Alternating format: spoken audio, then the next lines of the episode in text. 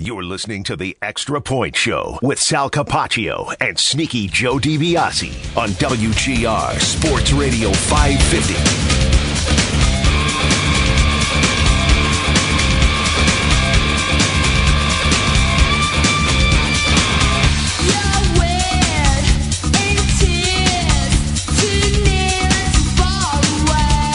All right, that's our Friday theme. It is a Friday.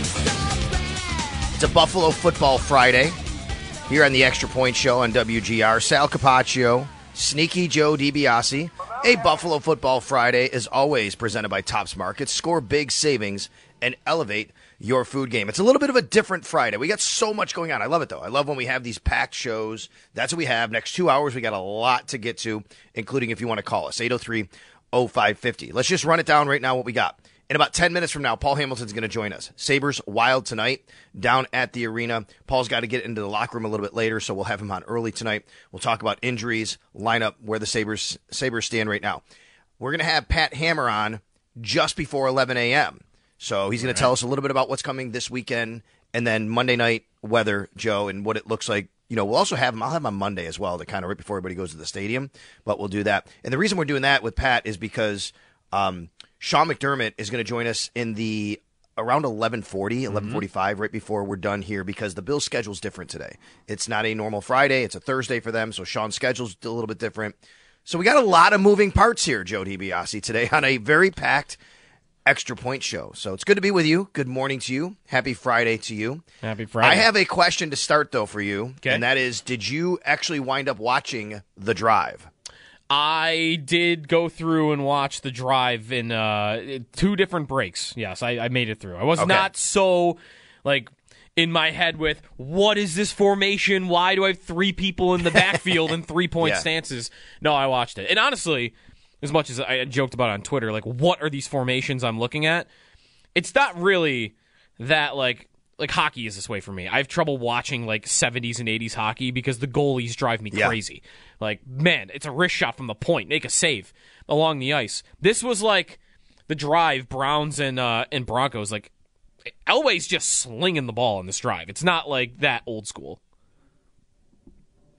So I I hear you. A couple of things you brought this up. Now now I kind of have to shift gears. The next thing I want to ask because Okay. you brought up the formations about a week ago. In fact, I'm looking back. It was November 1st. I tweeted out a screenshot of a game I ran across on YouTube, 1981, Dolphins Cowboys. I know this is even before the, the drive. Yep. That was 86 was the drive. So this is only five years before it. Um, Dolphins Cowboys, and like everybody's packed in, and there's one receiver in a three point stance up at the top of the screen, right for the Dolphins, and it's wild, right? Ah, that's, it's crazy. unbelievable. I know it's amazing how, and the weirdest part was, like every single play was like this. It seemed like almost Dolphins, and yet they threw for like 300 yards. I mean, it's amazing. That's unbelievable. And like I watch, if you go watch the game, I watched it. The guy who's in like the one receiver just was open all the time, and there was just easy slant patterns to him, and it was crazy. The game has changed. The reason I brought up the drive is two reasons. Number one, it was an amazing drive, right? I mean, Elway oh, was Oh, yeah. incredible.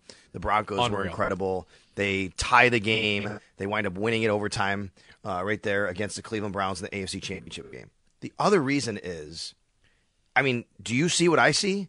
Elway, Allen is Elway, man. I Yeah. mean, he looks like him. He stands tall like him. He has the same mannerisms. It's incredible to me. I, I think so. I mean, watching right, watching the drive this morning, the ball. You know what's funny too? I watched it actually on like on YouTube. They have that game in full, so that's where I was watching it. Like in that video, I just clicked forward. So it's Yeah. it's the TV broadcast, and Yep. I don't know that I've ever watched the drive that wasn't in NFL films. You know what I mean?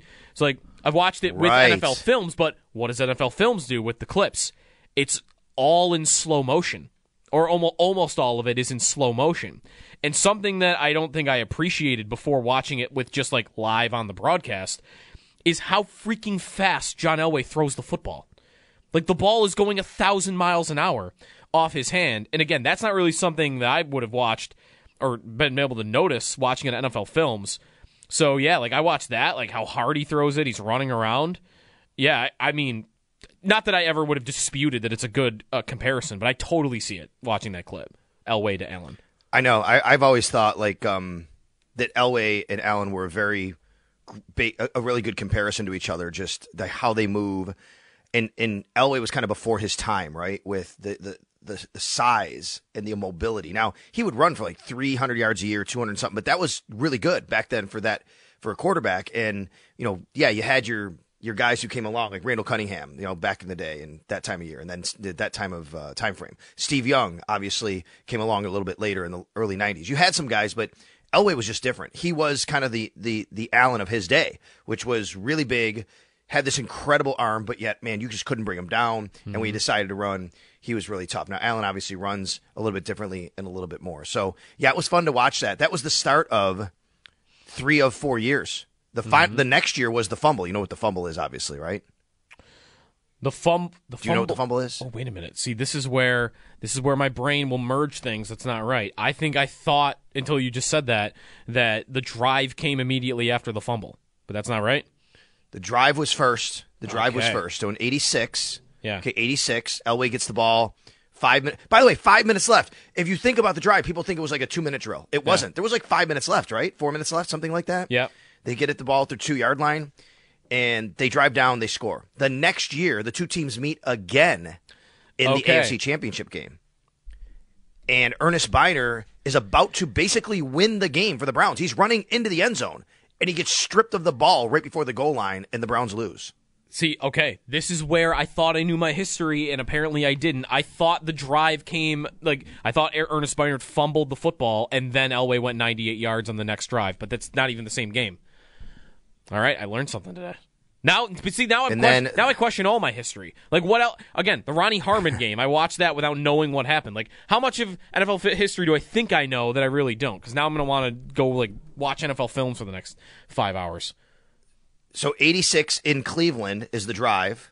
The next year, the yep. two teams meet again in the AFC Championship game. 87 in Denver is the fumble. That's the fumble. Two years later, the same two teams meet again in the AFC Championship game, and this one's more of a blowout for the uh, Broncos, I believe. I think they kind of ran away with that one. They met those two teams, Joe, wow. met three out of four years to go to the Super Bowl, and every one of those the Broncos won. Wow, but they couldn't win the big and, one.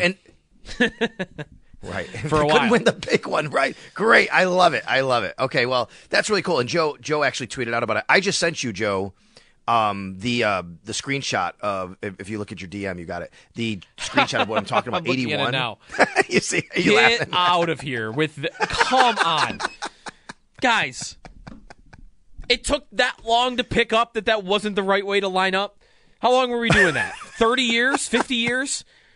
Oh man. That that's really where I get frustrated. It's like there wasn't a coach out there that said, "Hey, what if we did this differently?" Before what? What do they start? when do they start standing up? Maybe they already were, and this was just one team doing. Joe, it. look at the look at the defense. Look it. how many guys are right there. One, two, three. It looks four, like a goal five, line six, play. Seven, eight, Joe, that's the first play of the game. By the way, that's the first play of the game. I it's it's unbelievable. I can't. Was it a pass play? They probably passed out of this play, didn't they? I think it was. It, I think he completed a pass like on a slant, if I remember right. 80s football, man. They went Holy double tights, cow. split backfield, one receiver in a three point stance. The Miami Dolphins, and they threw. And he had a really good game, by the way. I think he throwing the ball. I don't know Woodley Strock, whoever it was at the time, Greasy. I don't know. Uh, amazing. All right. The other thing we want to get to before Paul comes on I mean, did you guys do a let's get silly, let's get stupid? Because this whole McDavid thing is starting to intrigue me. I just want to play around with it for a minute. We did. I mean, we did after they lost in the playoffs. It was, in fact, I think it was our first or second let's get stupid ever. Was trading for McDavid. um, so like it, it, we could fire it back up. I mean, we we could do repeats because the, it. Okay, today well, would be the day to do that. I think that's exactly what we should do because we have a caller, LJ, who right away wants to get on this. All right. Uh, in fact, hold on. Give me one second. Let me bring LJ up. I got it. I just have to reset my call screener here. So LJ is going to uh, help us here, and we're going to get connected with our fans when we talk to LJ. Go ahead, LJ. You're on the air. Let's talk about McDavid. What do you want to say? Hey, happy Friday. Happy Sabres game day. Uh, just wanted a question to pose to Paul and you guys here. Uh, you know, with what's going on in Edmonton and how frustrated he is after games – he probably eventually will want out, and we have the pipeline. We'd be one of the few teams in the league that could offer a package, you know, to go get him. And I mean, the opportunity is here. We're dying for playoffs. So I just wanted to hear you know, your guys' thought on it, and if you think it's even possible. Hmm. Um, it's I'll funny. let you take it, Joe. What do you think? Is it possible? I mean, the obvious answer see, it, it still feels like it should be no. Here is where I'm at though. This is why I'm like I'm willing to like even half kiddingly like entertain the idea, whether it's Twitter or on the air, is McDavid being traded out of Edmonton. It's getting ridiculous. I mean, it's getting ridiculous. I mean, it, it is nuts. That like they're not quite like I saw someone tweet out like uh, a picture of Connor McDavid and Leon Draisaitl, and the, the photo is Mike Trout and Shohei Ohtani uh, shaking hands on the Angels. Like it's not even that bad, right? Like the Angels can't even make the playoffs with those two. Like the Oilers at least do that once in a while.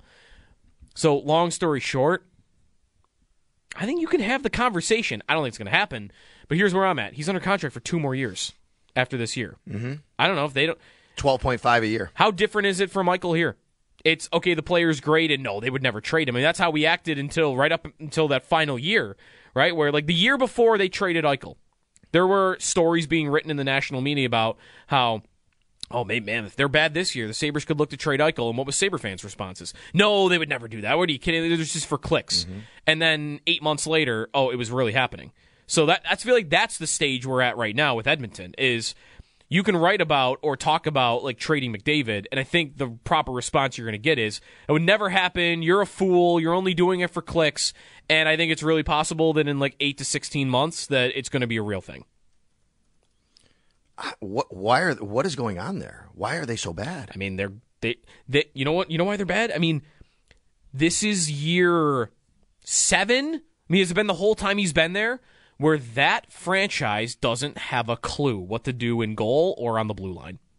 Like they, they those two groups they keep failing at over and over and over. They paid Jack Campbell, right? They gave him a big contract, five years or whatever, four million bucks. Not like it's massive. And here we are in year two, Sal, and they waived him into the AHL with years left on the contract. Josh told me, I didn't realize this. Jack Campbell went down to the AHL. He got waived. Mm-hmm. No one claimed him. Last night he let in three goals on 11 shots. Like that that's their problem. Their problem is they can't they it's again, kind of similar to the Sabres with Eichel, although McDavid's a better player, so they can make the playoffs. It's they don't know how to build around him. That is getting connected with our fans. Thanks for the phone call, LJ, and starting us off with that because I want to talk to Paul Hamilton about all this as well. Getting connected with our fans is brought to you by Northtown Kia, Western New York's number one Kia dealer. Shop online at northtownkia.com. Paul joins us right now on the West Herr hotline. Paul, I mean, you know, we're talking about the goaltending situation in Edmonton, just kind of big picture. I mean, obviously getting into the weeds, McDavid down the road, those kinds of things. But how shocking is it to see the Edmonton Oilers in the position they're in right now and losing to the Sharks last night?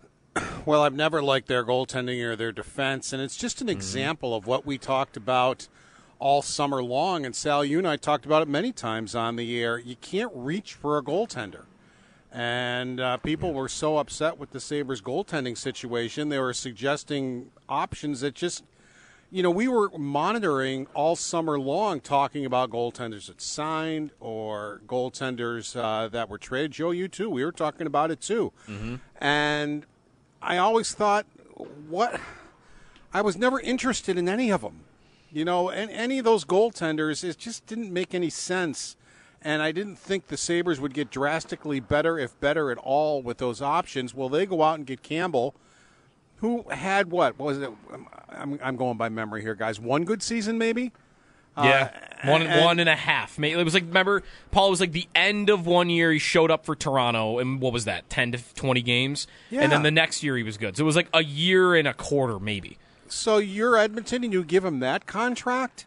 And that's just what I kept trying to say all along. And I, Sal, I know you agreed with it also that, you know, guys, it, you don't just go get a goaltender for the sake of going to get a goaltender. And so now they're stuck. They have a contract that's unworkable. And now he's sitting in the minors. Uh, The same thing with Nurse. Way overpaid for Nurse. It's not that I don't like Nurse as a defenseman, but he's not a $9 million guy so they overpay him, and they still don't have a great defense. I mean, yeah, they have good forwards, but uh, you know they, they never really have been able to address their defense or their goaltending. And I've always wondered how happy McDavid is in Edmonton anyway. I mean, mm-hmm. if you mm-hmm. saw the look on his face when the lottery came up Edmonton because he really wanted to come to Buffalo, and yep. he, he, his face just got flushed, as did Gary Bettman's, because he, he, didn't want him in Edmonton either. You know, so for the growth of hockey, and I, I just have wondered all along how happy he is there. So you don't think it's nuts to? I mean, maybe it's nuts now. Like I'm almost doing projection when I say this, Paul. Like I, I don't even want to ignore the conversation. One, it's a fun conversation to have, even if it's not going to happen. But like, I don't Good know. Radio. Like in in a year or two, couldn't this be a real topic? If if I mean, he's only got after this year two more years on his contract. Like that's where I think it's starting to to get to. It could be a topic this summer. I mean, quite right? honestly, uh, if this keeps going the way it's going, if this doesn't improve or it, it winds up like this, it it might become a topic this summer. Uh, Jack Eichel always said he was happy in Buffalo, then all of a sudden he wasn't. You know, and yep. We all know what happened there. So uh, it, it'll be interesting to see how all that goes down. I want to remind everybody that this is an organization that traded Wayne Gretzky when he was 27 years old. Now, I understand it's a different organization now, and it's different, you know, money. situations. And the NHL's yeah. like, uh, we'd like to have Wayne Gretzky in Los Angeles, not Edmonton. Okay, guys, right. you you've won your cups. Let's and let's was, move on. wink, wink. He's married to an actress. It all worked, wink, and wink. they did get fifteen million dollars cash. We can yeah. revisit that in a little while. I'd like to. Um, I want to ask you. Let's go back to what you talked about the Sabres goaltending. Let's shift it back here. Okay, so now that we know what we know, all right, Paul, we know about Levi.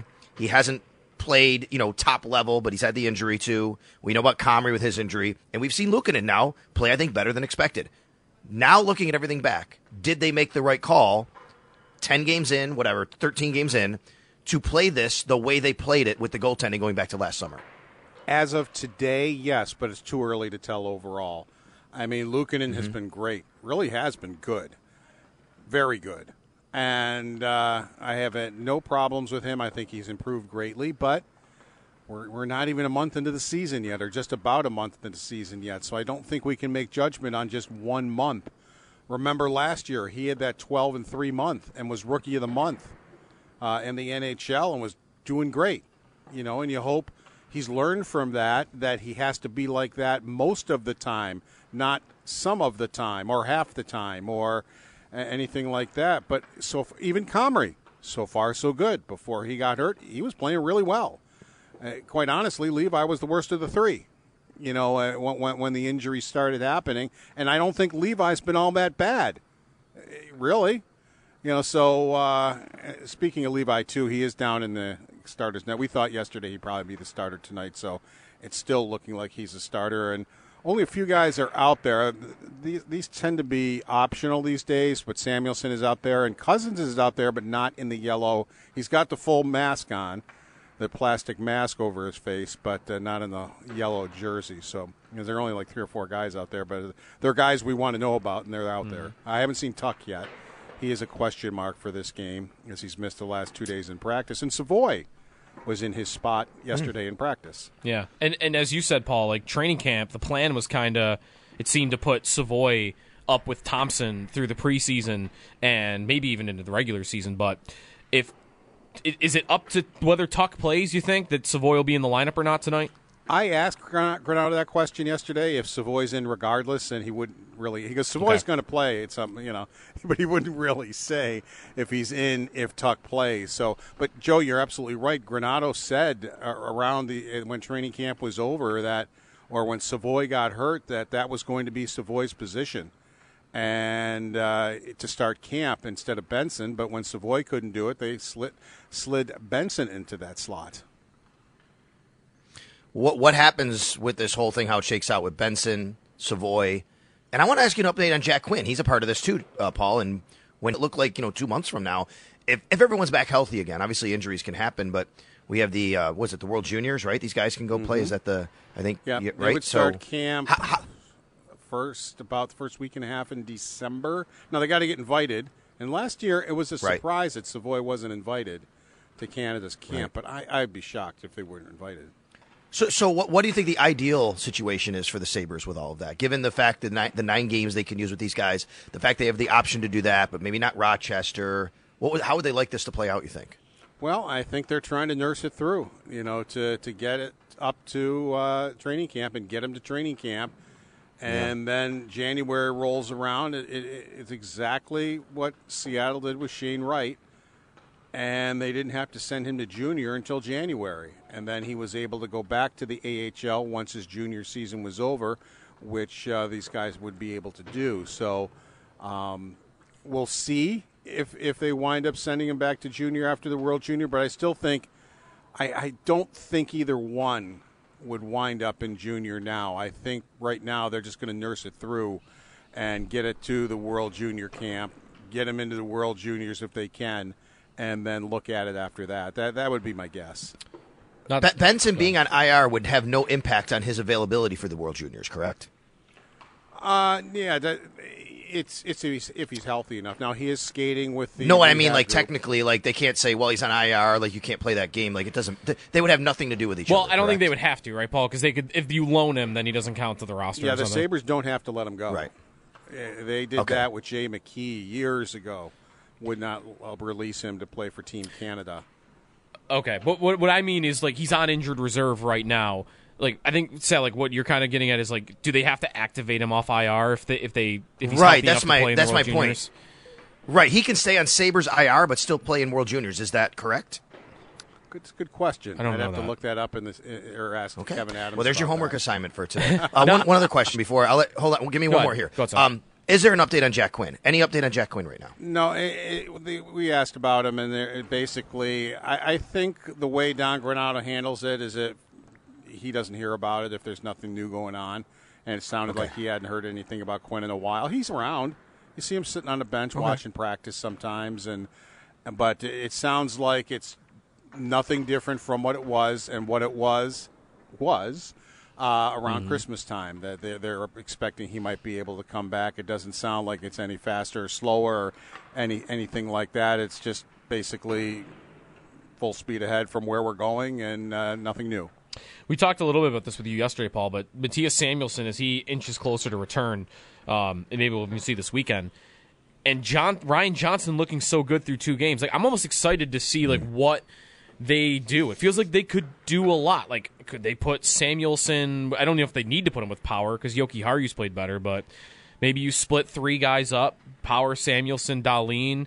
I mean Johnson playing this well it, it's it's such a good problem to have, but I also feel like Granato can get creative with pairings now. Think of what that would do for Ryan Johnson if they could have Johnson and Johnson back on the defense. You know, to be able to play with Erik Johnson and that experience, and you know, being with him and being able to come off the ice and sit with him and talk with him immediately about your shift. Um, so, and it's we can say, well, it's only been two games. You know, true, very true. But we do have a, a body of work here. He looked great in the prospects tr- tournament. He looked great in preseason, every game except the craft game, which nobody really looked good in. And he looked great for the Amerks. And now, you know, he's looked great in two NHL games. He played with Dahlin and really played well. I mean, supported Dahlin, and the two of them really meshed well together out there in, in 19 minutes of work. Now, him playing at Minnesota, the full route, I think helped him because Minnesota is one of the best programs in the nation. So that's almost like playing in the minors. So he's had a good background for him, but he doesn't look like he needs a lot more, if any, time in the American Hockey League. I think he has given them a decision to make, and that's where this three goaltender thing is going to come back and haunt him again. Yeah. Because they may not have a roster spot for him, and that isn't right. This kid, I think, has earned the right to stay here.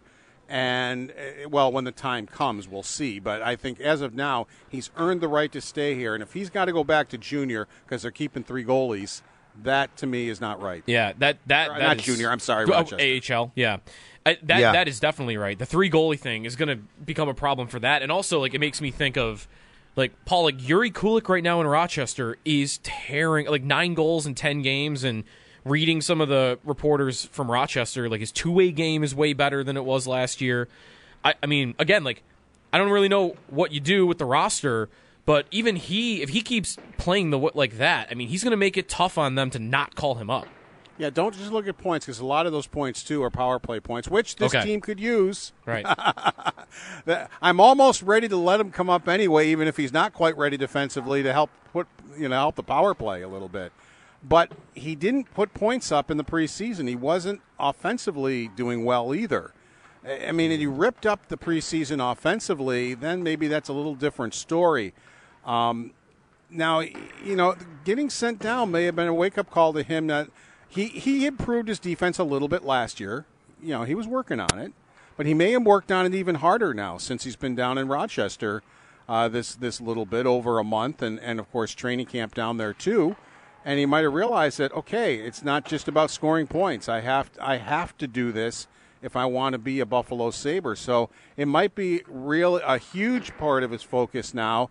Uh, now that he got sent back there, maybe that was a little bit of a wake up call for him. But with the way the Sabres power play is going, I, I don't know if I'd be against letting him come up and, and at least uh, try to put put a little bit into the power play. Paul, tonight, uh, who's in goal for the Sabres? And just give us about 30 seconds on the Minnesota Wild right now. Well, it looks like Levi, the Wild really had a rough start, and then they got a little bit better. The advantage for the Sabres is the Wild played in New York against the Rangers last night, Yep. lost four to one. So they're in a back-to-back situation, which Buffalo will be in Saturday. But the Penguins were in Los Angeles last night. So, you know, they were in LA on Thursday, then they're home against the Sabres on Saturday. So the Penguins may be a little bit dragging too. So that might be a couple of games, at, at least in a back to back, that may be a little bit better for the Sabres. But uh, Devin Levi gets the call tonight, which means I would guess, and I think it's a pretty educated guess, that Luukkonen would be in goal against the Penguins. All right, Paul. Thanks a lot. And I know you got to get into the room. We'll be following along at pham1717 on Twitter and, of course, WGR550.com. Thanks, Paul. Have a great weekend. You too, guys, take care. All right, Paul's appearances on WGR are brought to you by Equitable Advisors. Planning for your future is about more than just money. Let Equitable be your guide. And by Relax Honda. Relax, we got this. I want to come back and, and we got. I want to keep talking about this whole Oilers thing. I got a couple other ideas I want to run by you, but it is a Buffalo Football Friday. Of course, that's presented by Tops Markets. Score big savings and elevate your food game. So uh, we got a lot still to get to today. Patrick Hammer in the next hour. Uh, I'm sorry, up in the next half hour. Sean McDermott at 11:40 or so today will happen before the noon hour. It's a different day for the Bills, obviously playing Monday Night Football. But now it's time for a break. We'll be back in a snap. Brought to you by Snapdragon Apples, the official apple of the Buffalo Bills.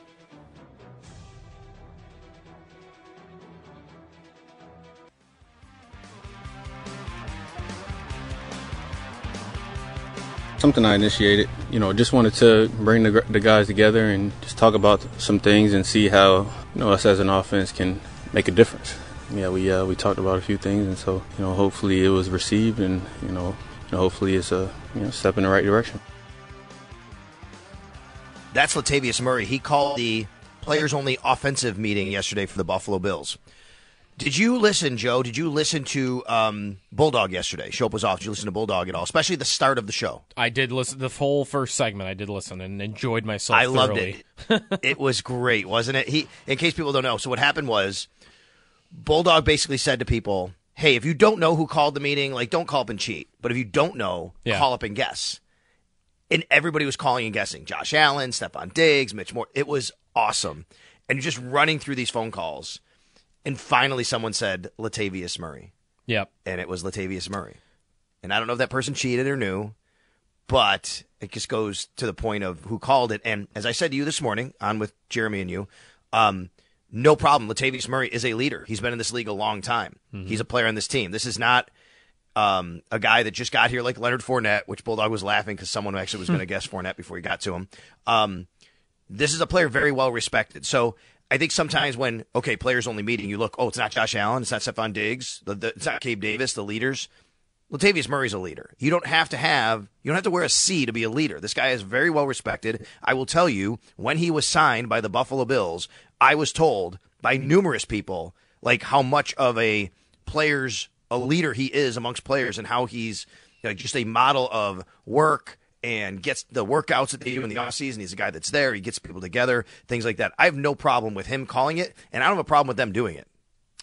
I don't have a problem with them doing it either. By the way, I, I lost it. Like I don't even, I didn't even hear the guy say Murray because I was laughing too hard at the guy who said Ed Oliver called the offensive meeting, which would have been the funniest thing of all time. I loved that He did. Somebody Uh, the joke guesses were Ed fun. So, someone said Vince Ferragamo, which was funny. Yes. Um, but anyways, no, like I man, I kind of like that, and you know, it's not that I would have predicted they don't think something's wrong, that they think so- everything's perfect, but I just like the recognition from the players and from Murray and the offense as a whole that hey, we like we know that this isn't going well. Like we know we can do a lot Right. better. So let's get in the room and let's hash it out. You know, whether it's second time or not. Like I just kind of like that it's a recognition from the offense that we we know that what we're doing right now isn't up to this, our standard. The other part about you know McMurray calling it, I actually like the fact that it is a player that it doesn't. It's it's kind of like one of those deals where I always say, hey, if if you're if if you're if a player hears, I'm gonna talk like about kids here for a minute, like kids in sports. Sometimes mm-hmm. if you hear it from the same person all the time, your mom and dad, your mom and dad, your mom and dad. Sometimes it takes another person, another voice to say it to really kind of sink in. Like, oh, it's not just this person saying it to me. I think if you if you get it all the time from the leaders, the captains, and it's Josh Allen and Stefon Diggs and Gabe Davis, and if they're saying it, yeah, I mean that's what they okay. Well, they're the leaders; they do it. When it comes from someone like that who's not doesn't have the captain attached to it, hasn't been here, mm-hmm. but has the respect and has been in the league, it can have more gravity. And I think it, you know, in that situation, people perk up and might say, okay, this is a guy that's been around. He's seeing it. He's not on the field every play, but yet we know he's put the time in, the work and He's been around this league and he's seen it. So I kind of like that aspect of it as well. 803 0550, the number to call. Back on our uh, McDavid discussion, the Oilers, what's going on with them? And is it too soon to maybe talk about what could happen down the road? And would the Sabres ever be a team that could be in that mix if it happens? Let's go to Mark in West Seneca. Go ahead, Mark. You're on WGR. Hey Sal, hey Joe. Uh, hey Joe, I know you love the Bills, but I, I think I know you're a hockey lover first, and you're like me. And talk about the Sabers, and I'm on board all the time. Uh, Thanks, the reason I'm calling about this topic is uh, to give a shameless plug to Peters and Rive. They talked about this subject on their podcast not too long ago, and I'm not a regular listener. My son actually turned me onto it to this discussion. And one of the things they brought up was the fact that uh, Leon Draisaitl's agent has been hired by the Edmonton Oilers in a high-profile, high-level job within the organization. And there's some internal workings going on that they're really concerned that Leon wants out. And his contract's coming up to a head, I think, within a year or so, where they're going to have to start having discussions about what he wants to do. And they're really concerned he wants out. And if that happens, they're pretty much uh, resigned to the fact that they believe McDavid's going to want out. Uh, and if that happens, they went on to talk about really the Sabres are the only team in the league that could put a package together between draft picks, prospects, and maybe one, at most maybe two, actual rostered players to pull this off and not have to decimate their team in order to get McDavid. Um, and if you look at the prospects, and depending on what Edmonton's going to want back for a trade like that, uh, which you know they're going to want everything, but um, you know I'd hate to say it, but you know the first thing they're going to ask for is Tage.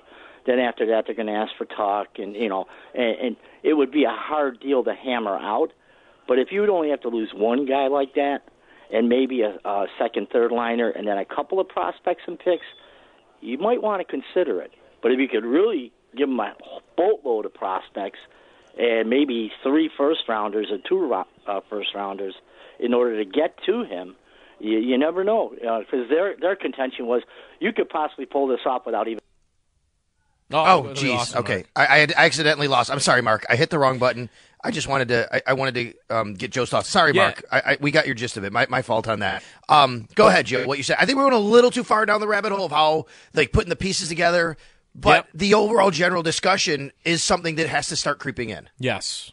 And on the the original point, he he's right on the uh, agent is not. This is his former agent that now works for the Oilers. Obviously, he wouldn't be able to be his agent and work for the Oilers. But either way, so that did happen. And Draisaitl's contract comes up a year sooner than McDavid's. Draisaitl's only got this year and next year, and then that is it.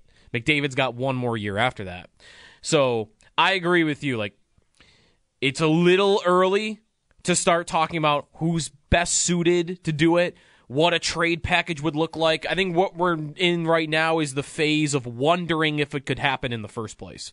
And that idea is starting to become a little bit more serious. But what does come after that?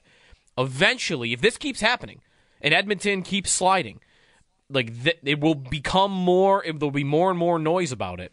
And if we ever do reach the point of all right this might happen who can do it? Who can make that trade? Market size will come into play. Um, what you know live, living conditions and whatnot for the player. The the pick compensation of course coming back. Who has the most value to provide the oilers?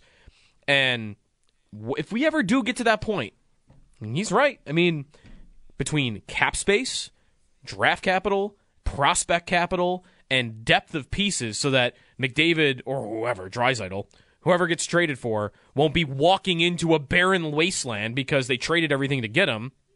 I mean, he's right. The Sabres are the Sabres among some other teams are definitely going to be on the top of that list.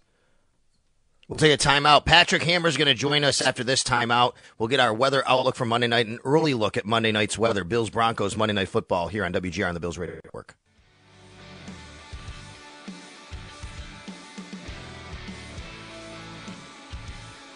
Joe, you want to hear what the uh, Oilers got back for Gretzky? By the way, Gretzky was 27 when he was traded. McDavid's going to be 27 this year.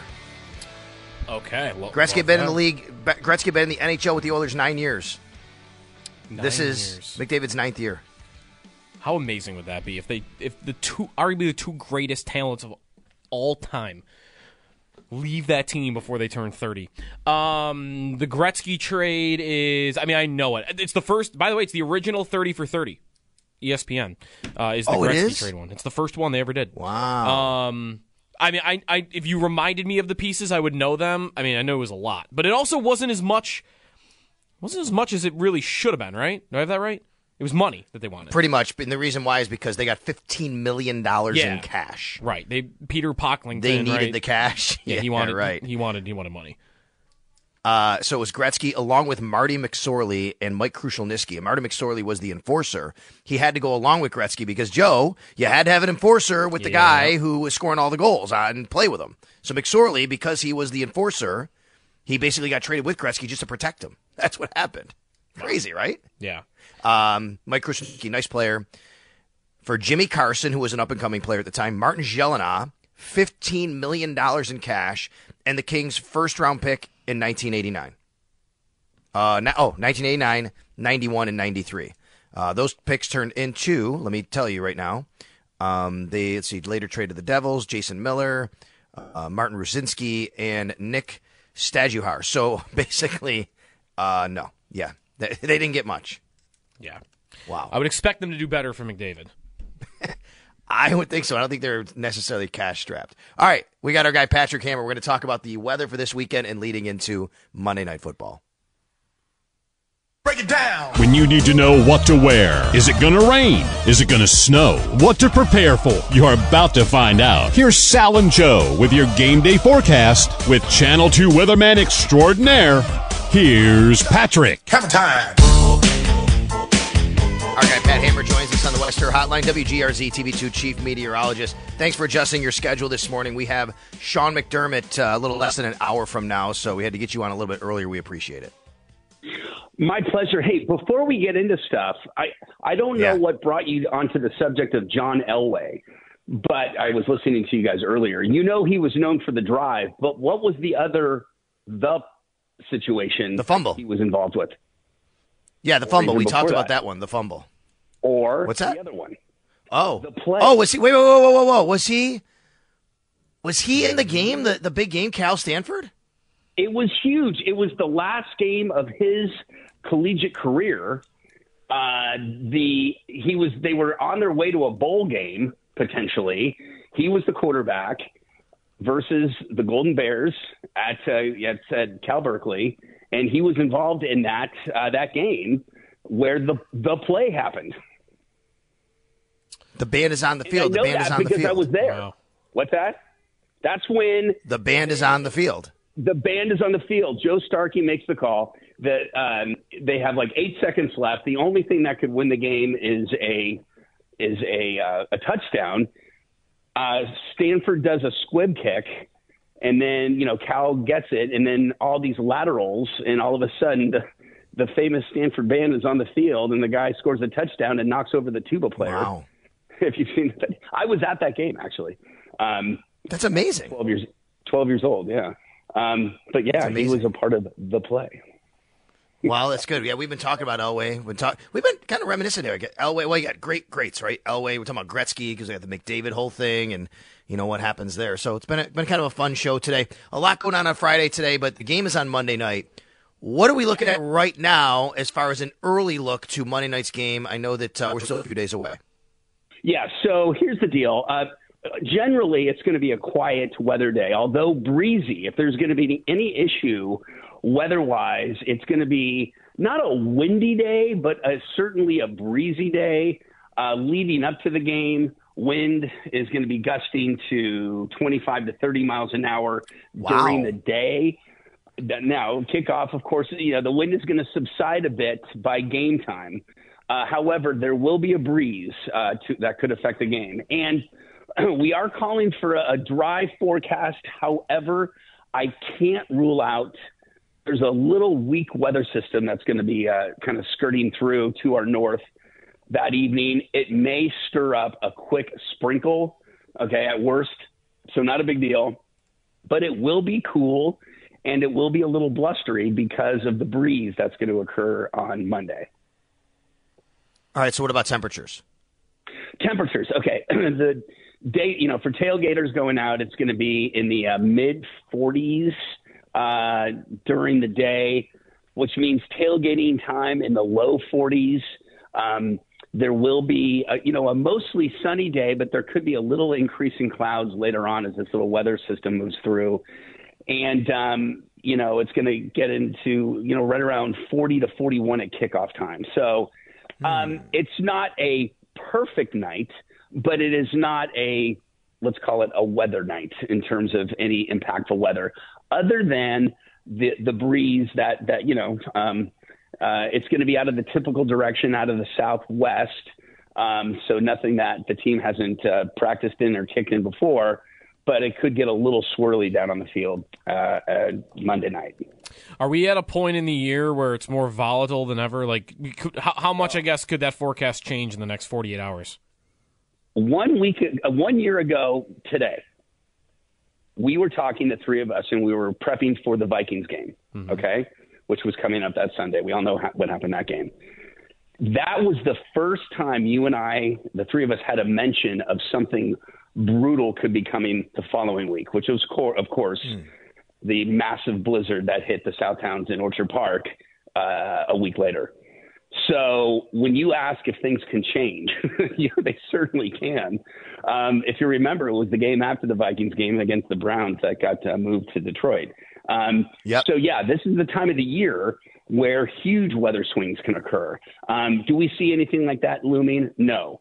But you, now is when the radar is really up for changes, for forecast adjustments, and for um, get ready for anything because yeah, we are what's today the tenth. We're you know seven days shy of one of Western New York's worst lake effect snowstorms in history. It kind of gets forgotten because of the Christmas blizzard, but we all know. I mean, this was the the Josh Allen snowfall. You know, the snowfall that matched his height, if you recall.